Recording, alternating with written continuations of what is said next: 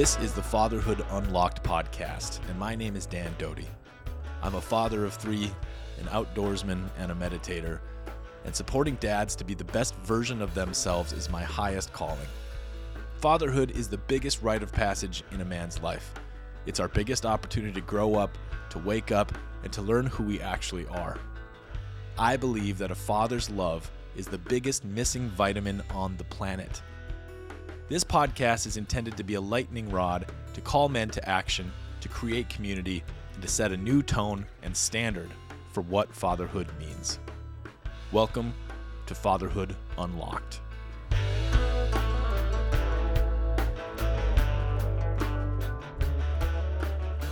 My name is Dan Doty, and today's guest is Rachelle Garcia Seliga. I'm not sure if you can hear it on the recording, but I am in a mobile studio, uh, aka my wife's dope minivan, and it's raining outside, so maybe you can hear uh, the pitter patter of the rain here. I'm excited to share this episode. Rachelle is a teacher, a midwife, and a, a real leader in the birth world from a very, very uh, strong place of what she calls innate traditions. She's the founder of Innate Traditions, Innate Postpartum Care, the Physiological Baby Course, and just really so much deep, deep, so many deep offerings, uh, primarily for women and primarily around birthing, mothering, and uh, there's a statement that I want to read, which I think is really important about innate traditions. It says, Innate is that which is natural and inherent. Traditions are those teachings that are passed down from one generation to the next. Nature's design offers us a map to health and wellness. We thrive when we follow that which has been laid out for us. Traditional medicine is stored within our blood and bone memory, within the earth, air, water, fire, and stars.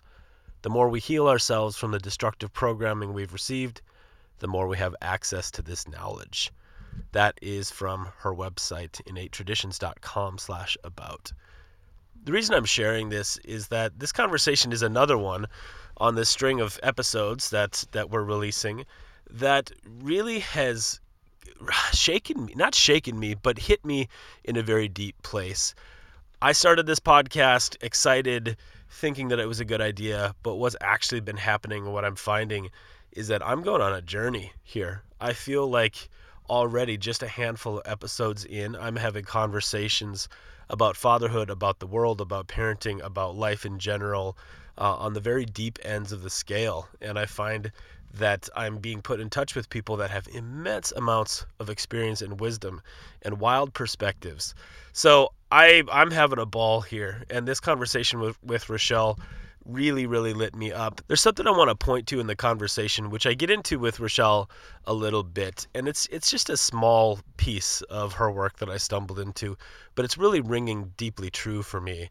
And that's this idea or this concept or this truth of of the primal brain or the parts of ourselves that are awake, alive, and intelligent and the, the deep, deep human parts, not the parts that are checking Instagram and thinking about what's for dinner, but the parts of us that know what to do uh, as a father, as a protector, as a partner, as just a human being when we're with other human beings doing the most important parts of life, and we just know what to do. And I'm just curious and I'm fascinated about this primal brain, this primal nature, the part of us that wakes up and I'm and I'm curious about how we wake it up, how we integrate that with our crazy digital hyper modern lives that we're living.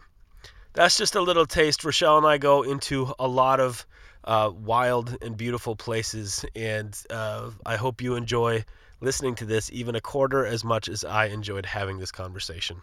But briefly, before we get to the conversation with Rachelle, I'm going to tell you about a few opportunities to join this growing community and movement around Fatherhood Unlocked.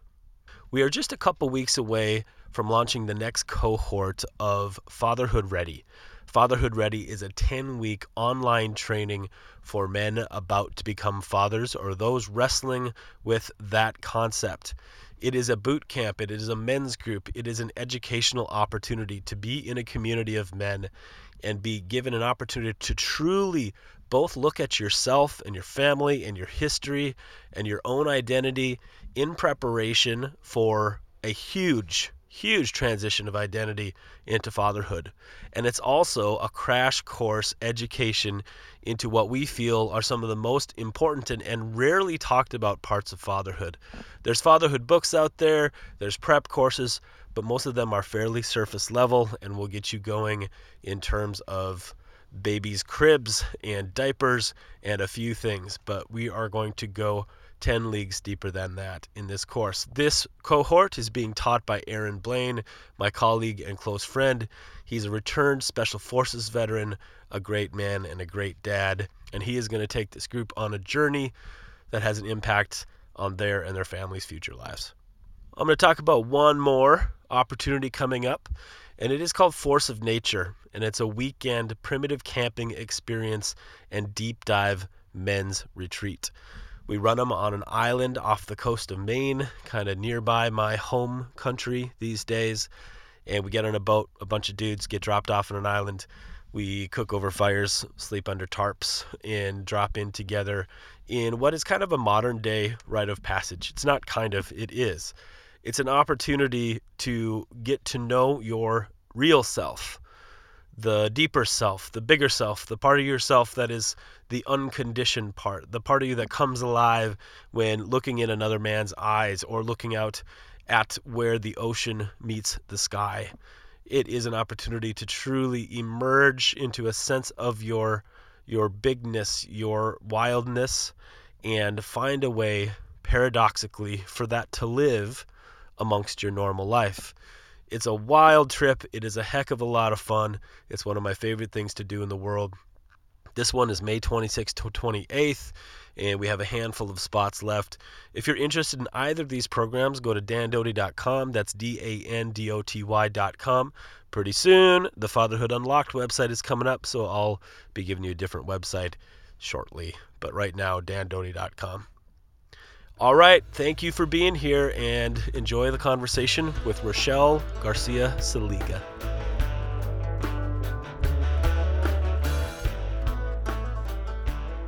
All right, Rachelle, this is the awkward part where I say, Welcome to the show. And then you say, Thank you for having me. Thank you for having me, Dan.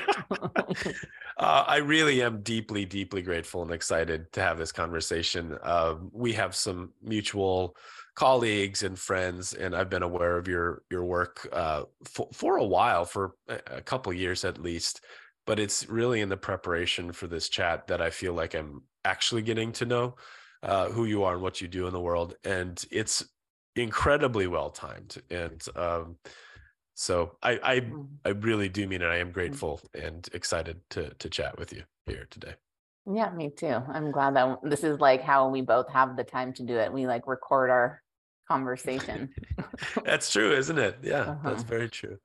Um, all right, so I'm just going to put a, a, a, short frame mm. around this conversation as, as a starting place, and and then there'll be lots of things for us to get into here. But let's imagine that uh, that I am a uh, I'm me, but I haven't had children yet, and I go home from this conversation, and actually, I have this is a terrible example. Let's imagine there's a dude out there who goes home today, and his partner uh, shows him the pregnancy test, and it's positive. positive, and this man's life is about to change. You know, God, God willing that things go well. Any, no matter what, his life is is in in is changing. Let's say his mm-hmm. life is changing. Um, and we don't have to go all the way from square one, but part of what I'm really excited about here in this conversation is your experience with knowledge of understanding mastery of what seems to me this is my language so i might be off but seems to be like the very simple basic truths of pregnancy of birth of postpartum. Um, i have been really really uh, I don't know, taking in your work has really just been a constant sort of uh, kind of like slaps of truth in a sense of like, oh my gosh, that seems so real. That seems so true. So a better here's a better way to ask what I'm gonna do. And and listen, I want to tell all the audience just straight off the bat, I am high on cold medicine right now, and I might come off like just a total um uh a kind of a nutcase today. So I'm just giving myself the the permission to to not to not be Totally. super succinct. Anyway, there's a big there's a huge gulf in what men don't know what expecting dads what actual dads do and don't know i'm i would love to start with some of the physiological truths um, and the reality of, of what pregnancy and birth is about i know that's a huge thing but let's just pick a spot and uh and start there. Yeah Yeah, yeah, it is a huge thing. So, like, what first comes up for me, right? If I'm like talking with this dad who his partner just found out she was pregnant, and I'm coming out of a cold too. And his partner found out she was pregnant. And so, like, what, like, what is the beginning point? Because there's 50 million beginning points, right? Right, And so, right. for me, what I always come back to, because I feel like it's foundational to human life, is that, like, as a midwife, like, my training, my background is in midwifery. I spent all of my 20s um, apprenticing with midwives in a traditional apprenticeship route and then practicing as a midwife. And so when I look at the world, it's through this lens of midwifery. And for me, what that means, like authentic midwifery, midwifery in its origins, it's understanding that this this primal continuum of human life which is from like Mm. conception through the first 3 years of life is the microcosm for our the entirety of our life as humans. And so um, if we want to find answers to anything, really, we look within this microcosm. You know, and there's so many ways that we could do this depending on like what our trades are, right? Like you could be a carpenter and you could have the same kind of thing, right? It's like it's just kind of all metaphors. But for me, in my um, growing up into my adulthood with midwifery being my primary focal point, like this is what I do. So in midwifery, when we look at um, gestation, okay, and we look at how do babies gestate in the womb, and this is a this is something that they really teach in pre and perinatal psychology. But um, babies are in two, like you know, it's the amnion and the chorion. It doesn't really matter, right? The point is, is that their sac of water, the amniotic sac, has two layers to it. Yeah. And on a really, the purpose of having two layers an amniotic sac is that if one breaks, you have the other one, wow right? And and they can also repair, right? So like an amniotic sac can break and then they can like seal back together. But there's two layers because if one comes undone, you still have the other layer there. And so the blueprint to human life is two layers of support. Okay. Wow. So the amniotic sac is two layers of support. The biological design is that a baby is born and there's a mother and a father. This is not like morality. This is not opinion. This is just the design of it. Why is that the design? Because on a very, again, practical, logistical level, if anything happens to the mother or the father, the other one's there to be able to take care of the baby. and so that design and like a larger reach, right? We say we all always need two layers of support. Mm, Okay.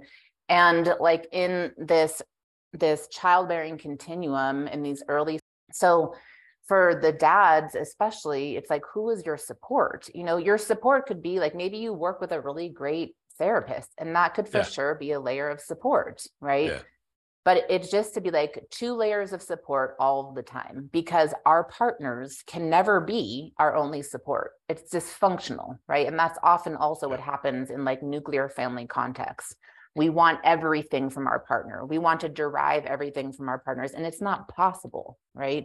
So from the beginning like if we look at pregnancy as preparation which is Yeah. what it is right? It's like all of the emotional and mental and spiritual and physical processes of not just the woman being pregnant, but what happens for the man by means of thoughts and emotions and all of that. This is preparation for what's to come. So it's taking that preparatory time to take care of shit that we haven't taken care of, you know, which is who is our support on Yeah. a really simple, practical level. Because if we're having a hard time and one layer can't catch us, who is the other layer that can catch us?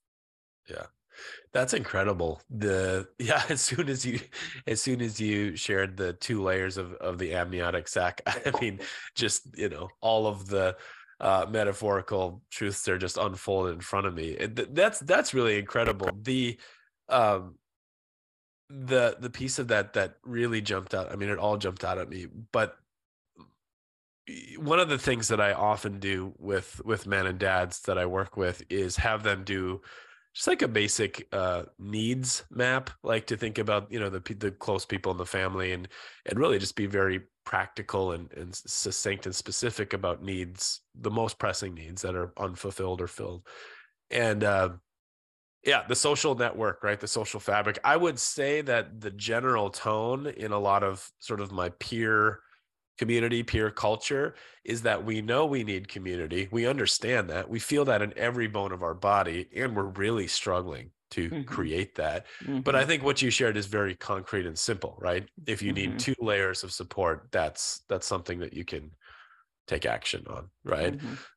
my question here is that um you know so so dad or be you know guy who's going to become dad needs two layers of support that's clear what i'm imagining or what i would imagine happens a lot is that if if dad doesn't get his support doesn't stay healthy doesn't stay whole and if he is supposed to be one of the two layers of support for mom that just sets that sets the whole system at, at a loss is that is that accurate do you, do you Yeah, see that totally. Yeah.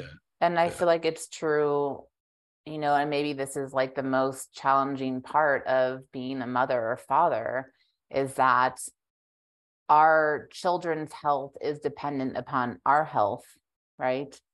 And then we have to say, well, what is our health dependent upon? So anytime we're not stepping up and taking our health, our family will pay, right? Like our partners will pay and our children will pay. And again, this is not to judge an individual, and we're all humans in this. And so we're all going to be in times of being on it and faltering and being on it and faltering, but to understand we're not just like these little molecules floating around in outer space, right? Yeah. So, absolutely, in this case, in this you know design that we're talking about like after birth if a dad is not well resourced how can he how can he show up for the mom right in the way that it's designed for him to and that's not to say oh well then the role of the dad is just to show up and support um and not be supported no like he is in the postpartum time as well and like to me in my you know ideal um version of course directing for humanity, right? In the postpartum time, like the mom and the baby are lying in as a dyad, but the dad is present as well. Because Yeah. the thing is, the thing that alters the biology of a man after birth is presence, physical presence. So, what I mean when I say that, like testosterone levels go down, oxytocin levels go up, prolactin levels actually go up in a man after birth. But these hormonal shifts after birth for men only happen when they're physically present with their woman and their baby. Okay. So then we look at the current design of the modern world is like, let's say, in a fortunate, in quotations, right, case, that Yeah. a man has two weeks off after birth. Right. And I and I'm saying in quotations because it's insane, right? And like a lot of men probably have zero time after birth to be with their families but if if a man's not physically present his hormonal um, shifts don't happen and so that bonding and attachment that happens by the pure physiology by the physiologic design is interrupted right and so then we have real places of not needing each other as men and women because the woman is 100% altered and the man is 100% not.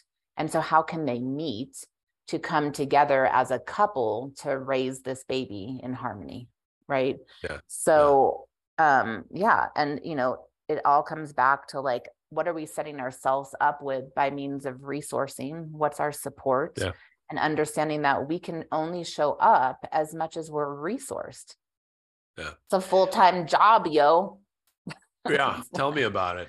Uh, the you know just for context right i have three little ones. We have a six year old a four and then wilderness our, our girl is um, 15 months and i can look at the three births and and the amount of time that i was able to be present and easily make up some stories you know a- along there and the impact that that things had. I'm curious traditionally right? So this this is one thing i wanted to ask you is that um you know it is a i have a sense and i'm not sure if this is the same for you but there there is at least the possibility these days today that men are um willing and open and and at least desiring to be more of a partner in in partnerships and family and parenthood.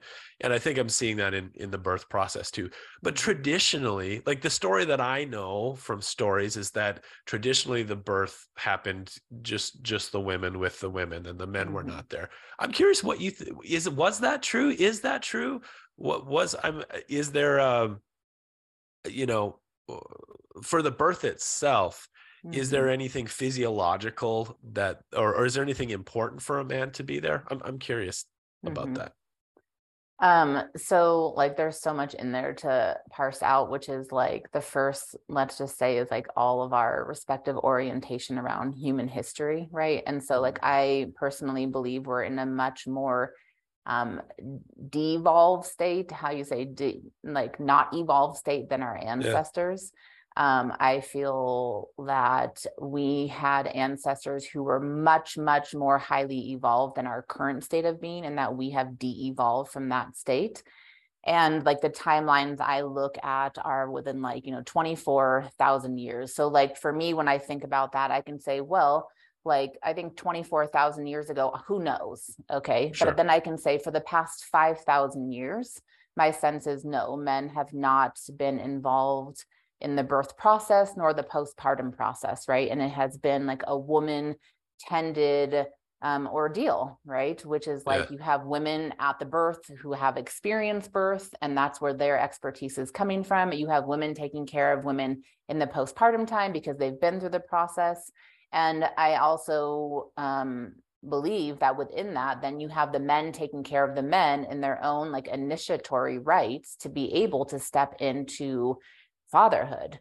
Yeah. Um, this is like a side note, and then I'll come back to that. But one time I taught my postpartum class up in um Sask no, where was I? Saskatoon, Saskatchewan, Canada. yeah And there was um some Cree women that came down from their reservation who run like a maternal infant clinic on their reservation. And one of the women who I was talking with, she said traditionally in Cree culture, and still for her family and for many of the families on this reservation, men are not allowed to leave their family home until they're 32 years old. Okay because it is believed that that is the amount of time it takes for them to be in their family's home to properly educate a man to be able to go take care of his own family. I was like, wow whoa, that's incredible right? The gir- the young women can leave in their 20s, okay, but the men stay home till they're 32 because it's believed that's the amount of education it takes for them to have sufficient responsibility for them to carry a family, right? yeah So, you know, when I look at like the past 5,000 years of human history, yes, I believe it's primarily been a, a woman, a female, um, you know, endeavor, engagement, like birth and postpartum and all of those things. And then also that the men were with the men and the men were like preparing the men to get ready for fatherhood and all of that.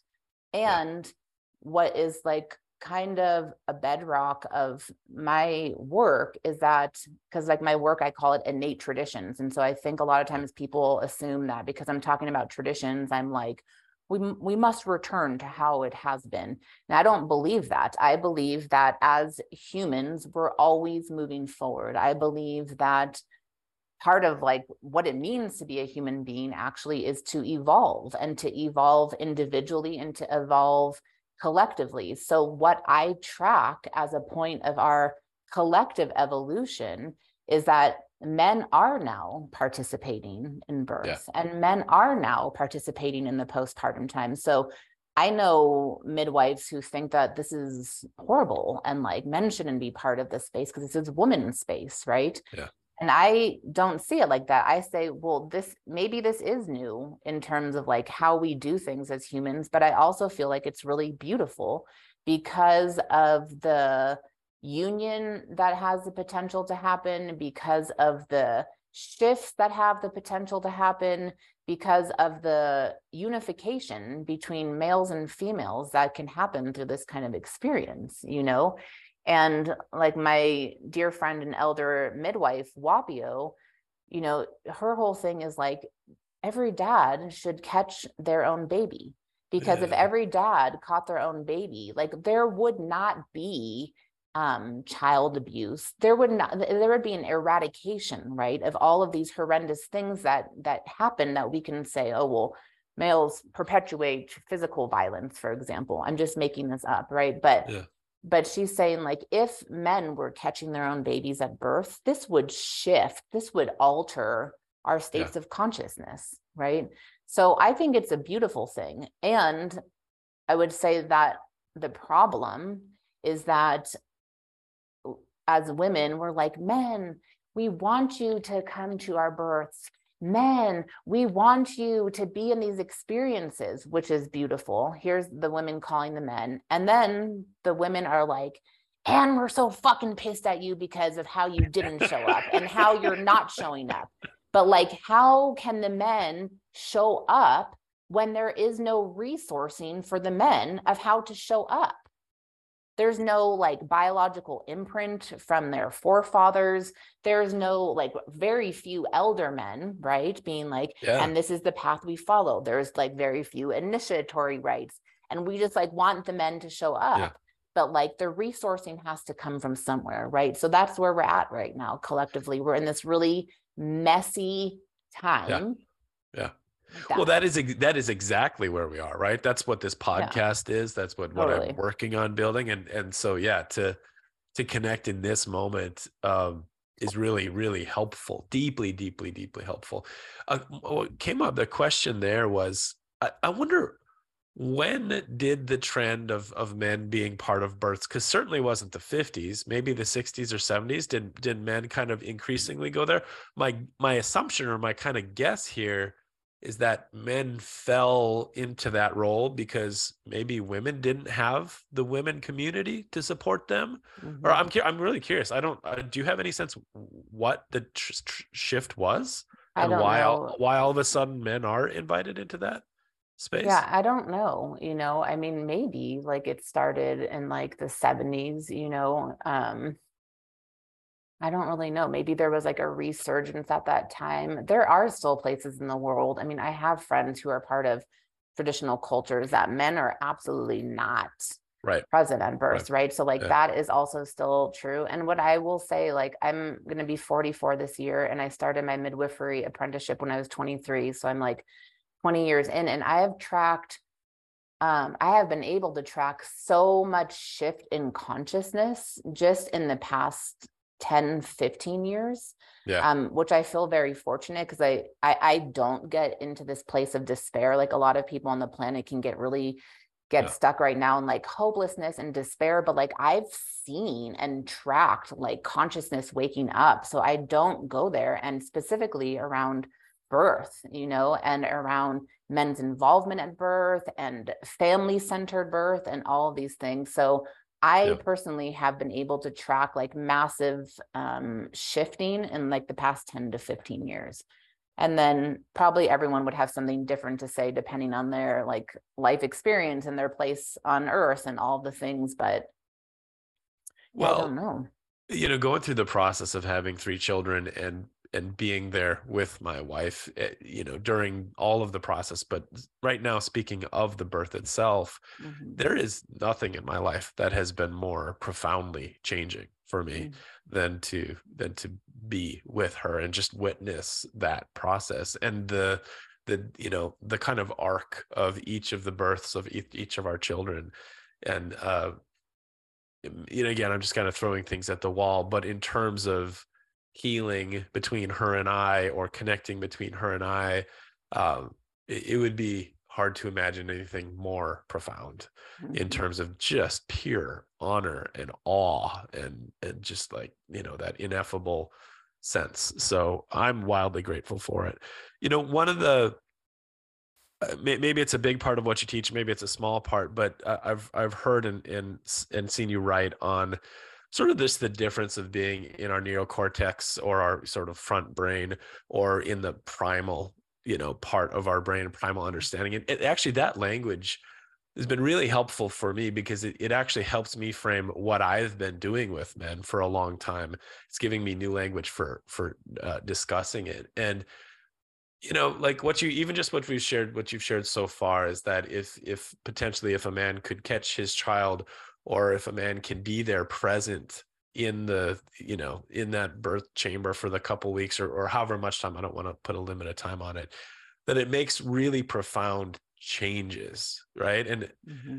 so you know as i'm building out programming and community for men to it's it's heartening in a way because it's it's not necessarily these big massive complicated things that that men need to be in order to to be you know uh, a dad who who's who's there right? It really is kind of be there right? And and maybe those are hard for men to do but um yeah tell me more about the that primal brain and and how how that relates to to this whole thing. Mm-hmm. Well, I mean, and this is a really great metaphor for when we're thinking about like, well, where do we want to birth and how do we want to birth and like that. And I have a stepson. When I um, got together with my husband, he was a single dad.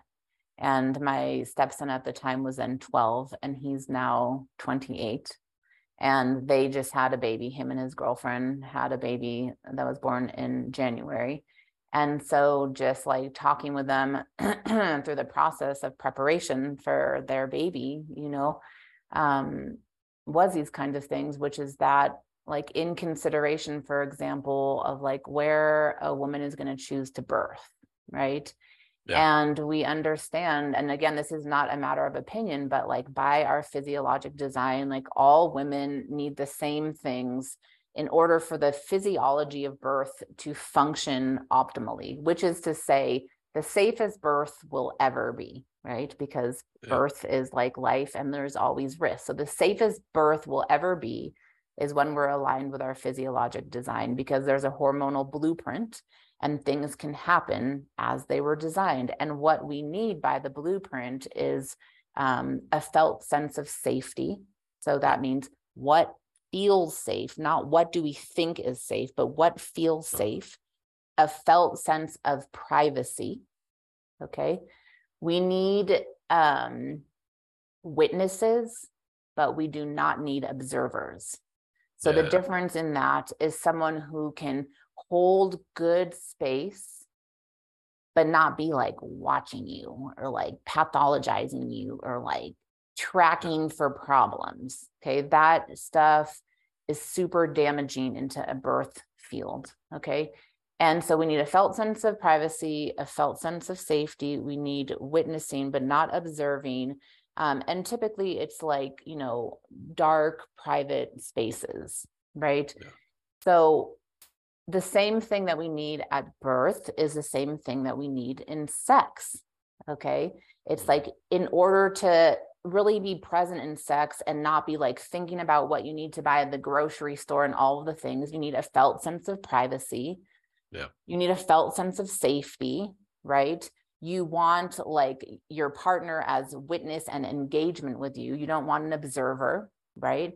And like this. And so actually, like my friends and I, my midwife friends and I, one time we made up this skit. I, I have it on Instagram, like a little blurb, and it was like this we were just sitting around my kitchen table talking about this and it's like you just you know you imagine you're making love with your partner and you're really present in the moment right and you have the lights dimmed down and you have this whole space created and then someone knocks on the door and says, I'm just coming in. I'm just going to check your blood pressure quick. Okay. And then puts on the lights and then comes over and you're like, wait, what?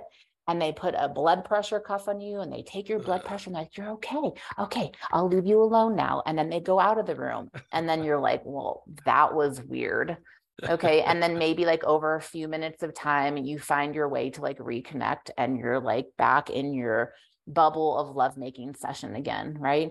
And you like find your groove and you're in your space, and then you hear, Hi, I just need to, whatever it is, right? Yeah. And so this blueprint that exists at birth exists in sex.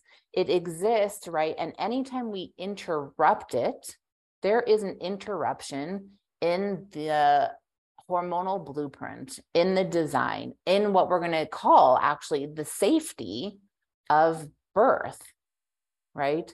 What was Yeah. your initial question? I don't remember how I got here. Well, the primal brain. Yeah. And, Right. and how that kicks on. Yeah. And and so like in birth, what is most protective for a mother is her not having to think about anything logistical, okay? Yeah. Anything that is going to make her what is the word um what's that word when you feel like you're being observed? Oh yeah, um when you feel like someone's watching you. Um, vigilant? Vigilant or no? yeah anything that's going to make a, a like a woman who's in birth like vig- like hyper vigilant or feel like Yeah. she's being observed or having to think about logistical things is going to take her out of Yeah. her primal brain okay Yeah. anything logistical rational practical is not the states of where women are at we're in altered states of consciousness throughout pregnancy and birth right talk Yeah. about like psychedelic experiences like there is no more psychedelic experience right it would be likened to someone being in like an ayahuasca journey and then you're like let me just pause and take your blood pressure for a moment or uh, you Yeah. know it's like has nothing to do with the present moment right Yeah. so anytime we interrupt in that way there's a consequence and some of those consequences we know right and some of the consequences we don't know but Yeah. we can look at um, how mothers are feeling after birth, which in general in the modern world is not so great, right? Yeah. And we can understand that that is in part a consequence of an interruption in her birth experience, which is to say that she was not allowed to be in her primal brain. Yeah. Right. Yeah. Yeah. I, uh, I definitely don't. I'm, I'm not. I'm intending not to make this. Uh, I can't help but think of my own experiences as we talk about this, right? Mhm. And so, the our first child, we had uh, a, a very spacious uh, postpartum period, and and I was able to be home for a long time, and it was just it was it was pretty ideal. It was it was like very extended, very safe, very quiet. Um, with our second child, I was in the midst of a whole bunch of media stuff and and really made some poor decisions and um and it's really very clear that there's repercussions from that, right? And Mhm. um I think that I I mean it's interesting. So, you know, my wife and I really put the time in to learn and to to do our best and to set things up for as much success as possible but it's just remarkable how how much i realized that i had just so little information so so so just unaware of of so much of the stuff and i have i've been going through your website and looking at your physiological baby course and I, am going to do it myself i want to do that um, and i feel like uh, i feel like if men had that information it would be a, a true game changer Mhm. just to just to actually understand. i mean listen we read the books but but as we're talking about like primal brain and, and sort of front brain or neocortex here so much of what men go to is the logistics and the the tactics the technical right start to nerd out on the technical stuff but i don't know. I feel i feel like when i go through your material it's it's just like oh my god what the fuck? What ha- why did you know why was this not what we're talking about and considering? Because Mhm. it seems so straightforward. Um who's that course for specifically or who's it designed for the the the baby course? It's designed really for parents. I mean i wanted to Yeah. be able or like parents to be like those who want to have children those who do have children. I mean in my ideal world like this is the class that everyone can take before they have children right? Because yeah. there's a lot of parents in class who are like damn like why didn't i like know this before? You know um, and it's also there are healthcare practitioners who come in there who are working with families so that they can have this as a baseline in their work with the families that they're working with you know? But this year i was telling you this before there was a lot of dads coming with their women to class um, and that was really awesome. This is my third year teaching that class and each year it's been more and more and more dads and i just get like the sweetest letters from dads who take my class of like really how it shifted their whole perception of reality because i mean what i teach in that class like is the physiologic design of babies focusing on zero to three years old but inevitably also what comes up is to recognize what we all didn't receive most of us didn't receive in terms of the caretaking from our parents right? Because um, they didn't know this information right? So there's all this repair it's like reparenting work right? The Yes. reparenting is understanding that it's so difficult for us to show up in these ways that are part of our biological design because we didn't receive these things. We don't have the imprint of them. We're healing from the trauma from the harm caused by not receiving this and all of that. So it's like this inside out work right that's happening for parents and it's really beautiful you know? And to say like to say well how come we didn't know? I mean this is like that's probably like the question of our lifetime you know? Probably by the time like if we live to be 100 years old maybe that question will have become obsolete hopefully you know? But for me i mean i spent all of my 20s doing midwifery work right? So by the time i arrived to birth i was like you know i got it all figured out right? Because like all of my 20s was around birth and midwives and mothers and babies and all of the things. And then when i arrived to my postpartum time i was like what the hell? Like wow. how did nobody i mean like we did like postpartum care right? Like Yeah. more like clinically based but i i mean i worked with midwives in mexico as well right? And that was traditional midwifery care Yeah. but i'm like how did i like have no idea I'm going to interrupt just for 20 or 30 seconds to tell you about a free audio course that you can pick up for yourself. It's called How to Be a Better Dad. And that's the point. it's short, uh, it's all audio, it's delivered as a private podcast. It's very slick that way. Uh, there's some meditation in there, there's some perspective, and there's some, some challenging prompts for yourself. Uh, it is a good taste of the work I do, and you can get it simply on my website, dandoty.com, and scroll down to the bottom and find the course, How to Be a Better Dad. For No. example, like what, what were some of the things that surprised you that you didn't know? how fucking hard it was you know how fucking hard it was how i was obliterated i didn't know Yeah. who i was for three Yeah. years after my daughter was born and i just i really internalized it as something fucking wrong with me right and For i three just years, you said three years. three years i'm a Three freaking years. midwife okay Yeah. and I didn't Yeah. even have anybody in my sphere to reflect anything back to me. So for three years, I'm like, what the hell is going on? And I, I mean, I have all kinds of, you know, I have my midwifery background. I was adopted into traditional ceremony as a young adult. I, I've spent years in Native American so- ceremony in the Native American church and sweat lodge Yeah. and all the things. And I remember being at a Native American church ceremony with my little girl and standing up in the morning and crying and being like, I just don't know who the fuck I am.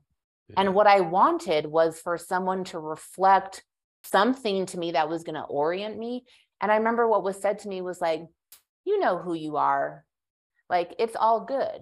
And I was like, Um. I really fucking don't know who I am. I'm obliterated until I finally, like, thank God for like my own path and my higher self, like, began to understand that, like, the function of the postpartum time, right, is like and birth and everything is meant to obliterate you so that you are reborn anew as a mother okay so then like i was able to weave together all of my experience in ceremony and all of my experience in midwifery with my own like personal experience and be like oh like this is meant to be a rite of passage and this is like the order of things and the order has been broken.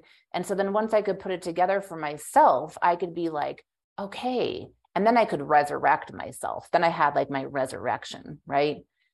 Yeah. But like how did i not know that? How did i not know that? Because Yeah. nobody talked about that in all of my from uh, when i was 23 to 30 okay i was in midwife i probably worked with like 18 different midwives.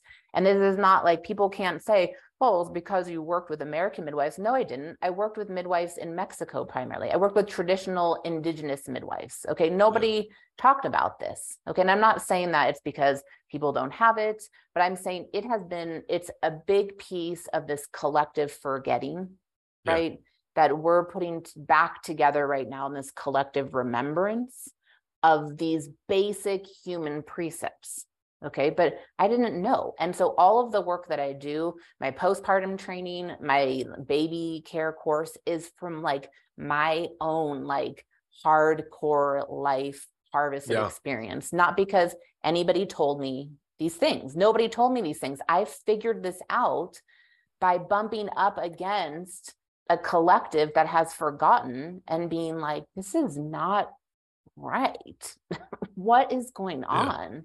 Right. And so that's what physiologic baby care is. It was like my intuitive mothering when I had all like, you know, so much around me being like, why are you doing this and this and that, you know, and, and all this kind of negative feedback, and me being like, I'm doing it like this because this feels right. And then me pulling together, like, what is the physiologic design of our babies? And when you look at the physiologic design of our babies, really what it does, the reason why the class is so empowering is because it confirms your intuition, right? yes It's not that it um, confirms what you know in your brain, it confirms your felt sense of rightness. Yeah. The uh the question I had loaded up to ask, I don't think it's it's perfectly uh appropriate or but it has to do with instinct, right? And, and that was uh, and I very very clearly see and uh uh can point to my wife's sort of instinctual brilliance, I would say, as as a Mhm. mother, right? And through the whole process. And I've learned very, very clearly uh, to how much to honor it and and you know bow to it in a sense. And I also know that you know I, I think part of uh, my instincts have actually I wonder if that's some of the uh, the the comp. I mean, I'll just say this: dads right now in this zone of pregnancy, birth, and postpartum and beyond are just getting their asses kicked like pretty hard, Totally. right? And it's Mhm. just so confusing. I think that's part of the reason. And what you just said there about our collective has kind of lost the thread or sort of Mhm. lost the sense here. I think that's a big part of it.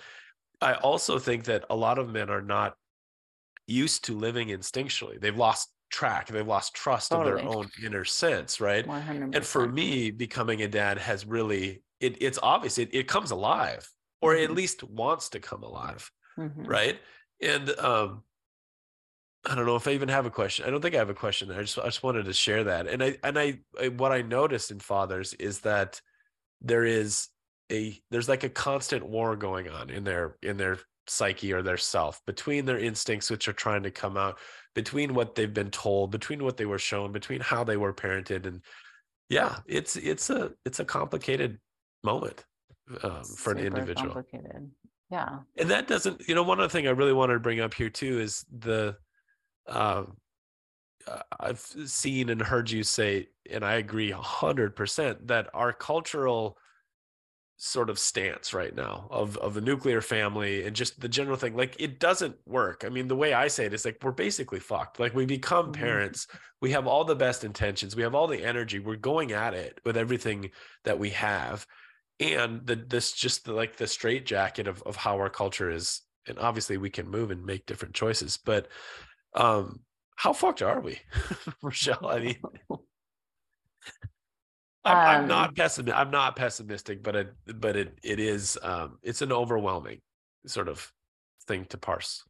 Totally. Um, I don't, I don't believe we're fucked. I believe that we're, we're actually gonna be all good with a lot of work ahead of us, but I really do believe we're gonna be all good. Um, and the orientation point, um, the way that I talk about it is that we're living in a collective culture that um, I call the death culture. Okay. And that's Mm. not because we're in right relationship with death and we honor death. That's not what I'm talking about. I'm talking about because every single facet of like the institutions in which we live is not designed to support life. So, Yeah. what do I mean when I say that? There's like 40 hour work weeks, mothers and babies are separated at birth, children are away from their families all the time. Most of the people who are doing parenting are not the parents themselves. There's no family values being passed on, but this is by design, right? Because of how schools are and because of how hospital births are and because of how um, we have to work in order to pay bills, right? And um, like just all of the structure of how we live within the collective modern culture is not supportive of life, right? Culture is like what we do day by day, month by month, year by year, right? It's our ways of beingness, it's all the facets of life. Mm. And even, I mean, I give this example just to kind of be crude and crass, but it drives the point across. I mean, even just like the fact of how our toilets are designed. Okay. We Yeah. can't even empty our colons sitting on toilets at that angle. Okay. And then you take the fact that we're shitting in clean water, right? Like none of it makes sense. Right. And this is just how I've always seen things. I've I feel like I've been like an anthropologist to the dysfunction of modern culture really since I was born.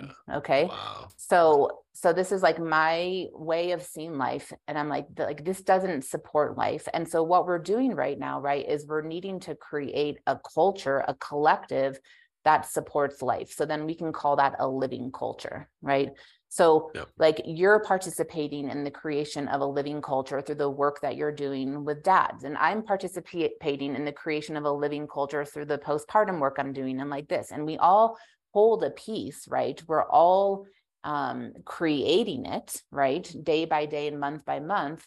And that's what we're doing. Like to me, that's what this time that we're living in is about, right?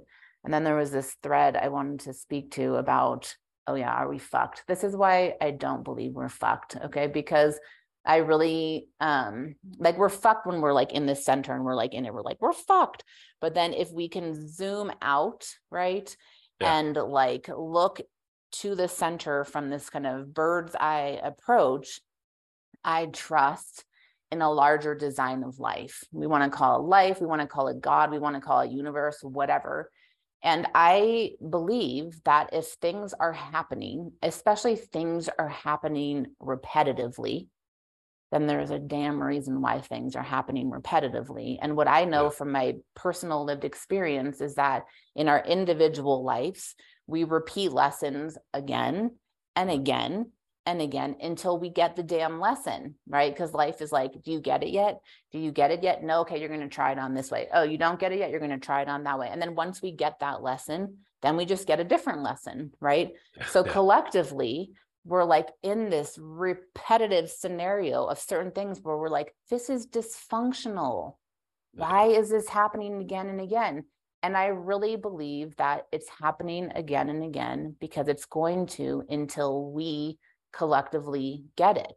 Right. So, Yeah. you know, a really hard example, but it's really how I see things is like, do I um, agree or think it's good that, you know, 35% of births in the United States happen by C sections? No like you know what's the average you know what would be like the the right percentage of cesarean births less than 5% right is like medically necessary and i also don't um believe like oh it's because we're all victims to the obstetric system and this this is happening Sure. without any kind of deep lesson what is the deep lesson what do we need to learn in this to stop repeating that situation again and again and again. There's big lessons in here for all of us to wake up to, you know. And actually, just this morning, I had this like realization because, you know, I hear like traumatic birth stories all the time. And, and do I think it's fucked up? Of course, I think it's fucked up. But it's like, but it's also happening. So, like, why is it happening? And then I was like, ah, of course. I can't believe I've never thought about this. Our children are our greatest teachers, right? And they're coming to wake us the fuck up if we're willing to listen. And sometimes these ways that they're showing us to wake up aren't maybe the lessons that we would consider the most kind and gentle.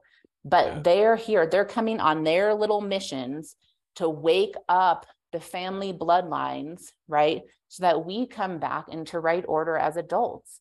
And if we could like shift the perspective from like, this is so bad that this is happening and we're fucked to, wow, all of these children incarnating right now are like really helping us to see certain things and wake us up individually and collectively. Thank you so much. Like that shifts the story. Yeah. Yeah. You know? 100%. No, that's good. I, I feel, uh, uh, I agree. Like in the center of it, it's easy to feel for even for me fucked or like we're all fucked, but I, I am I'm definitely optimistic mm-hmm. as a in general as a whole. Um, and one of the things that makes me optimistic and has continually made me optimistic is I feel like I've had a privileged role to be in the seat to watch men wake up and grow up and step in and uh, to to be consistently shown the the true desires and hearts of men underneath all of the mess and the complication and everything that's going oh. on because there is such a pure pure and overpowering sort of want for better and to do well and to show mm-hmm. up right and so i feel very very i have got to witness and experience you know community around me that that uh if propagated or if is sort of spread out if kind of adopted is it's beautiful right there's there is mm-hmm. more health possible it's very obvious to me mm-hmm. I, I guess i would love to if if you're willing I'm at the beginning stages of of creating this community this sort of this place for men to be seen by each other to grow up to learn from each other um i'm curious what you would eh, you know if you were to advise me for a minute on um, things to look out for either to make sure we don't do or what would you love to see from a community of men that that are really you know willing and and actively stepping into into this role of fatherhood with as much tension as they can muster? You know what would you what would you want us to consider or to think about?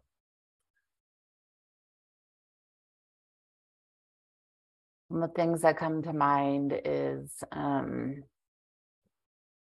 like having some kind of counsel with elder women. This is something mm. that I've talked about with my elders, right?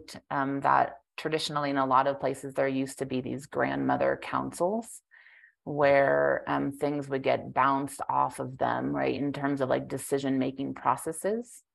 Um, and I feel like, you know, as I have thought about the conundrum or however we want to call it about the situation that men are in because i feel like men are in a really hard situation right now and you know what has emerged from my conversations with women who i really trust because there's you know a lot of women are like well men have to figure this out because it's men's work and there's a part of me that agrees with that. And then you know a friend of mine was like well all men came from women right? So it's not like just for the men to figure out right? Like as if we don't have participation and responsibility in this also as women. Um, and so I feel like the importance of grounded um, elder women's voices as mm. guidance um, for the men because it's this really intense collective remembrance. Like we don't know, like what, like we you know you have your ideas as a man and with doing the work that you're doing about what's going on for men and i have my ideas as having a husband and interrelating with men and like the hundreds and thousands of women who i'm connected with by my work and like what's going on for the men. But it's like it's this piecing together of things. Yeah. So that feels like a important thing, like this grandmother council kind of a thing. And um I don't know, there was like this piece that I could like see into that maybe, you know, you're already doing it, but it's just like men um picking up this responsibility to look into to really actually honestly feels to me more than anything it's like pray about like what is the fracture? Like what is it exactly in there that needs repairing that could then be communicated to us as women and like to me working with women and communicated to me when i work with men in my baby class like what is it that men are tracking that they can see into that is like um what is this collective wound right? And i'm talking about like beyond saying things like oh it's patriarchy and patriarchy has been you know super damaging to men. Okay yeah but like what okay, what is in there, yeah. right? Because I feel like men, as men, can name that better, right? Yeah. And then communicate that so that, like, I have some more skills and tact in my communication with men. Right. So, eh, both at a, on a collective level, men being able to give voice to what actually is is the root of, yeah. of what's going on yeah yeah yeah that's uh yeah i think that's doable again i would say that's doable because i've i've got to experience countless times now individuals mm-hmm. being able to go there mm-hmm. right and um yeah that's really is there is there a reciprocal I, I mean, I mean, I'm, I'm, I don't know, but eh, is the collective for for women has been has it been sort of identified and and fleshed out, and are we just a little late to the party? I don't. I'm not saying that's true. I don't totally. know, but but is there a reciprocal? Oh yeah, I mean, we have our part for sure as women, and I feel like we're like figuring it out, you know, and I'm like yeah. figuring it out through my like individual piece that is part of the collective of women. And I don't know that I have things like parsed out enough yet to be able to say, but like the part that feels like easier, maybe I could say as women, is that like women um, maybe by nature, we can even say it like are in more relationship with women. So there's yeah. more resourcing as we go through this, right? And um I would say like a big piece for me and maybe like my closest um, women peers. I'm not talking about like my elders because that's a whole other thing, but like my my women peers is about um, accepting all the parts of ourselves, right? So that's like gets into yeah. parts work.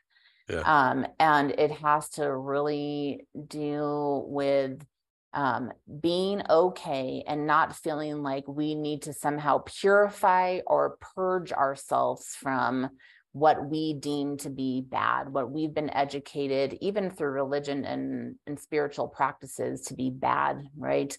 Like purifying the mind or the body from anger, for example. And instead of just, um, instead of seeing it like that, seeing the relationship that we have with that anger, feeling okay to be with that anger, as example, and allowing that anger to educate us, right, and mm. inform us and accept that as part, right? But so there's the anger, there's the grief, there's all of the different parts, and knowing that we don't need to make them go away that yeah. we are already whole and there's this piece around acceptance and that feels for me um and like in where i'm at in life like a big thread that's up and it feels like yeah. it's probably true for men because just in the work yeah. that my husband and i are engaged in on a relationship level yeah i think it's 100% true so if i was to just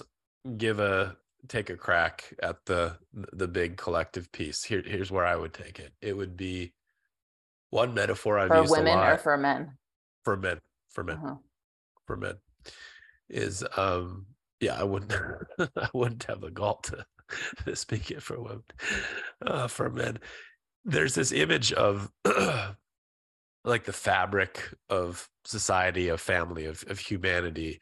And there's a sense that men are a, a strand or a string that is not, that is no longer woven into that fabric, that is, Mm-hmm. like sets apart, is, is set apart on a very existential plane and level. And I think what I've seen and sensed over the years is like one of the results of this is that th- there is a real abdication of responsibility right Mhm. there's there's a and as it's happening there's kind of like an inward and backward looking which looks and it's just it it's like a it feels like pure chaos and terror because there's no one to look to right Mhm. I, and and I think like you can track this abdication of responsibility. I don't know how many generations. I don't know what I don't, but it's kind of a sense of like, if we reached back through all of this, where is there any example or leadership or guide? Mhm. And um, I don't know. You know, like part of me is very curious about. I don't know the the level of of having violence done to and having violence being the pur- purveyor of violence too and what that does psychically and spiritually you know to generations of men who have gone to war and and all you know all of these things and so i think that uh what i've what i hope i see happening what i think i see happening is that this bubble of time that that we're in now something seems safer or or possible. Something seems safe and possible to to somehow find um grounding of some sort. That that that's uh, uh, this is very non-specific language but it I, I don't have clear i don't have clarity on this but it does feel like um you know men haven't felt human haven't felt like they were actually human and that they were worthy of being human. And i think that might be changing that's my hope Totally. And it was like really helpful for you to say all that because um I do it's it's not just that like men have gone to war, right? Because that's the part that's like remembered. But even I just like went off on this the other day in this teaching lodge thing that we did. But like for European descendant men, Yeah. okay. Um there was a period of like 700 years of like you know it's mostly lived in people's mind right? Like what happened to the native americans of north america and the europeans came and took the land and there was these genocides and 90% of the um, native population was killed and, and all these horrible fucking things which is true. But like what's not remembered right is the genocides that happened throughout europe Yeah. and that they happened over such a long period of time. It was so intense that it's not even like fucking remembered. It's not even remembered by European people. That's Yeah. how devastating it was. And Yeah. what I have learned through like my midwifery lineage is that there was 9 million women killed during the inquisitions and that there was many towns throughout Europe where there was not any adult women left. So what I see as a collective trauma, you know, like just speaking about European descendant men right now is like what is the impact on men as in a role of like protector and defender of their family and community um seeing their women be killed like over hundreds of years? And i feel like it's like this massive um when i track like hopelessness Yeah. men. I feel like so much hopelessness in men and i feel like such a lack of will. I'm like Yeah. where the fuck is the will? You know? And but like when i can track that thread you know it seems like um maybe you know getting back to that first question you asked about like what could come out of this work it's like maybe there needs to be like a real fucking grief circle for men and like not just the things that they've perpetuated but the things they've witnessed right that have created this state of hopelessness and despair and a willpower that's dormant. Yeah. But to me, it feels like there's so much anger there, but there's also so much grief there. I th- I think so, and and the again where it, where it really is striking me now is in a desperation to be reaccepted, to to be accepted, to to to be, eh, yeah, I feel like a, uh, and so I think there's part that man that we're attempting to do on our own, and but there is something about the, um, I don't know, in, in this may in this moment it feels like this. Uh, hopelessness with maybe one thread of maybe maybe i could be forgiven maybe i could be um, welcomed back. Um, but yeah. Yeah i think it's uh Yeah. it's so so deep it It's it so runs deep. so so deep and, and it's like this uh, collective story you know it's like i've been tripping out on this lately just like the collective stories right that get spun out as history and then we all believe it because this is what they're said you know what they Yeah, said but it's like yeah. it's just consensus it's like we all agree to this and then we're like this is how it is so it's like yes do i believe that like men are perpetrators of violence yeah sure sometimes you know but like the part of the story that's left out is like the violence that men have experienced and have had perpetuated against them right? And something that like my elder says and that like i've learned through her is that men like on a soul level are more let me think of the word um vulnerable than women okay like if she works with women she will push women hard i can tell you wow, okay yeah. if she works with men, she is like way, way more soft. And I would say to her, Why do you do that? And she said, Men are so much more vulnerable. Like you can break them. She's like, I could break a man. Yeah. If. I, yeah, fragile. I could break a man if I did with a man what I do with you. Okay. And this is not like a superiority, inferiority thing. It's Yeah. just like differences. And I've like really learned this through my husband and my stepson. Like I can like the amount of fierceness that I have that I can like do that with women. If I do that with my husband, he just like freaks the fuck out. And Yeah. I'm like, that's that's like 50%, man, of like what I've gotten there, right? And but what I'm saying is like there's something really twisted in here, right? Of like sending men to war. When men have a more fragile soul, we can say, than women, because then it's an intentional as part of the death culture to purposefully break the souls of the men Yeah. like I can handle seeing a lot of shit, right? From like birth and all these things that I see. And if I involve men in the conversations of the things that I've seen, that to me is like just life and the complexity of life. Men are like, whoa, right? But I'm like, this is just what we talk about as women. And so if that's the nature of our beingness without one being better than the other, and it's just a difference, and men have been sent to war, like what's the intentionality behind that? Yeah. Right. Yeah. Oh man. And people Well, can we- say, right, that gets spin off into conspiracy theory and whatever. And it's like, I don't really care because, like, this is how I perceive reality. Like, why? What's the design? It's not functioning.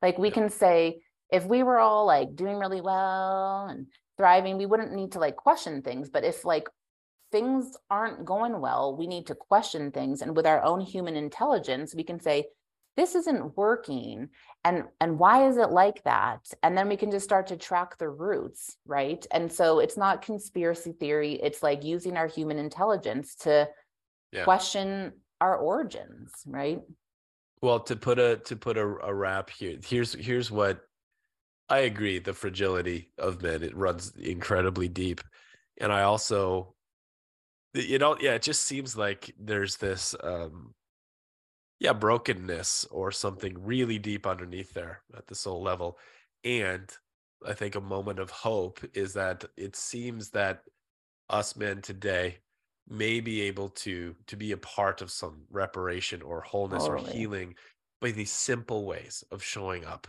catching Mhm. our baby being present. And and you know we only got to barely scratch the surface here in this conversation but um i am going to be pointing all of my guys in your direction, and um, I uh, I'm really, really, really grateful, and I feel a little shaky because this this does seem new, and I think I think I'm a representative of it because I like my heart's in it here, right? Like I'm I'm in it. Like we're we're gonna do our best, and it is it is um it there's a sense of of uh you know a really big job without a whole lot of understanding or resources, but like fuck it, we're gonna we're gonna give this a shot. So Totally. Very very grateful for you and everything that that that you do and that you share.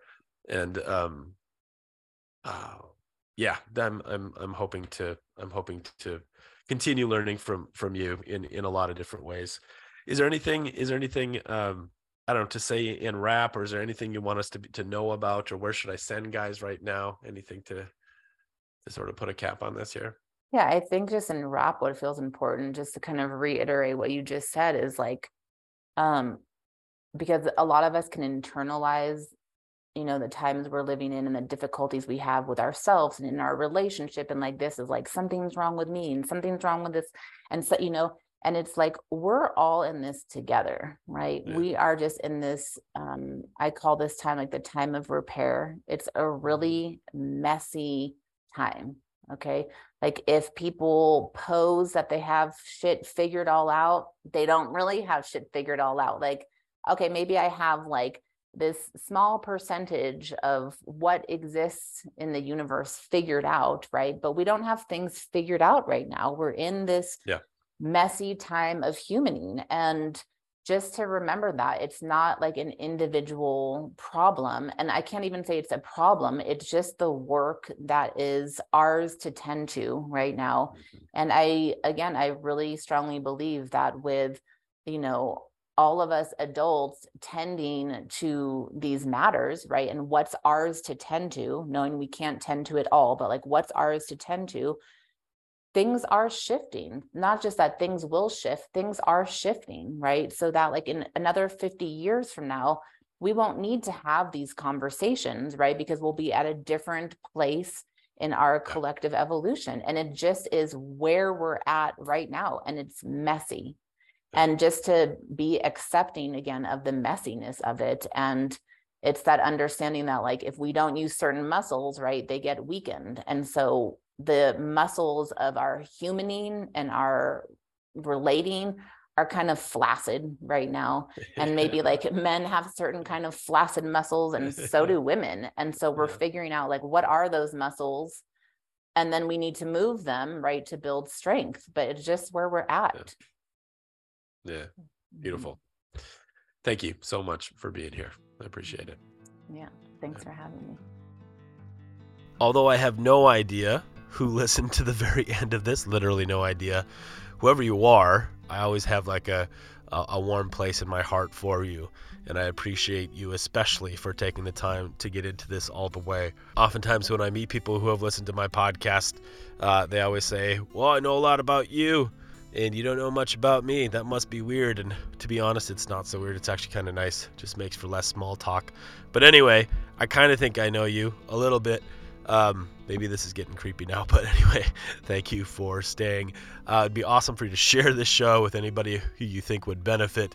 Uh, you know, do all the things, do the ratings, do the subscribing.